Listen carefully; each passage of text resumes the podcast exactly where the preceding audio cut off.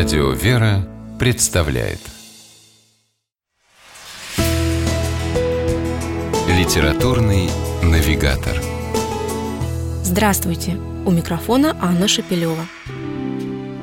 Успевшая стать невероятно популярной серия под зеленой обложкой издательства Сретенского монастыря, в которой уже вышли книги архимандрита Тихона Шевкунова и Олеси Николаевой, пополнилась еще одним изданием – сборником «Райские хутора и другие рассказы» священника Ярослава Шипова. Отец Ярослав, профессиональный писатель, давно уже заявил о себе как о мастере короткого рассказа.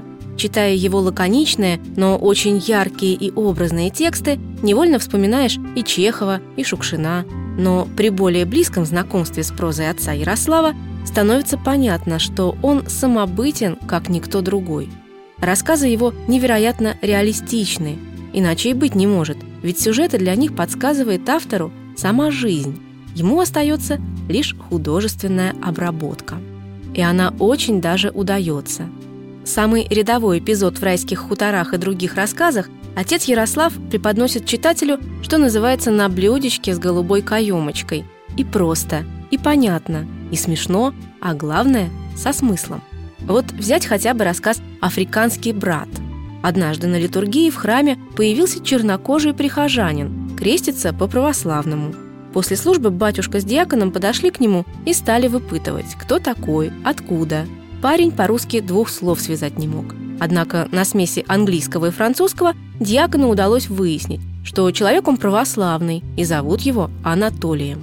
Приехал на учебу и живет при посольстве – Анатолий выразил горячее желание ежедневно трудиться на восстановлении храма. Взамен же не потребовал ничего, кроме тарелки супа на обед.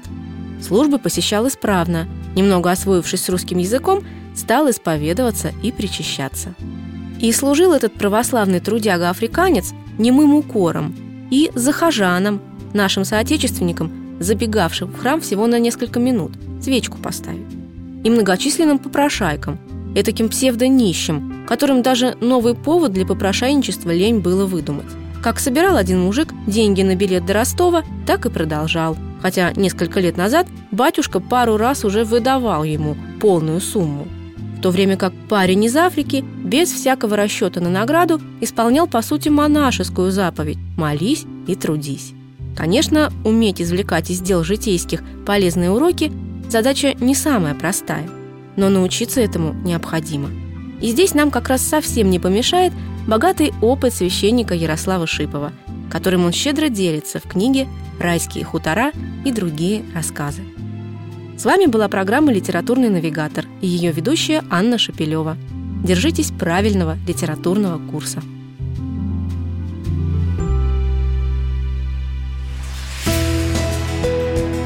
Литературный навигатор.